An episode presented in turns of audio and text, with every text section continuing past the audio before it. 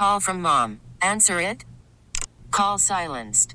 Instacart knows nothing gets between you and the game. That's why they make ordering from your couch easy.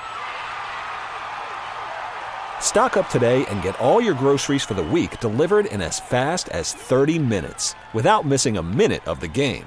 You have 47 new voicemails. Download the app to get free delivery on your first three orders while supplies last.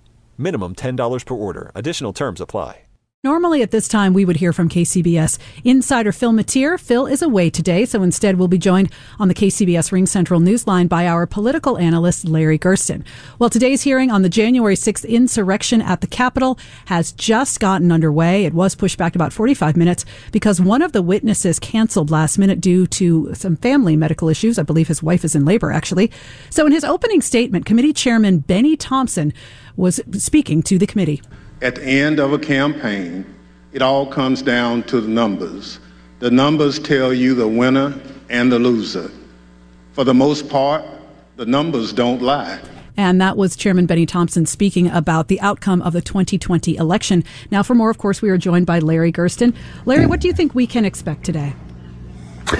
Well, of course, I'll have Stepien uh, on tape because uh, what he has to say is so valuable. We're also going to hear from uh, uh the uh, Fox political analyst uh, who called the election. His name is Stirewalt. He should be very interesting because he fired Fox fired him after he said that Trump lost.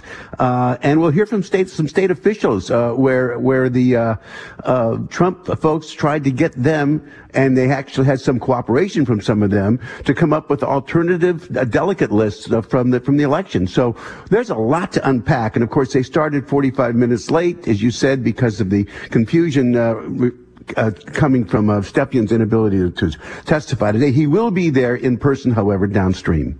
Larry, do you think it hurts at all that these hearings are being held in the morning rather than during primetime TV like the first one? Jason, uh, th- there's a lot for this group to overcome. Uh, just a brief comparison with Watergate. These folks are going to be meeting for maybe 13 hours, 14 hours tops over the next three weeks. During the Watergate hearings, uh, the, the committee met for 237 hours of public hearings over 11 weeks.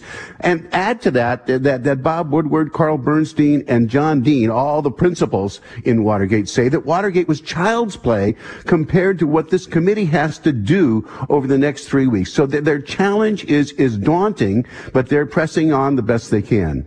All right, Larry, we thank you very much for taking the time to talk to us. That is KCBS political analyst Larry Gerston.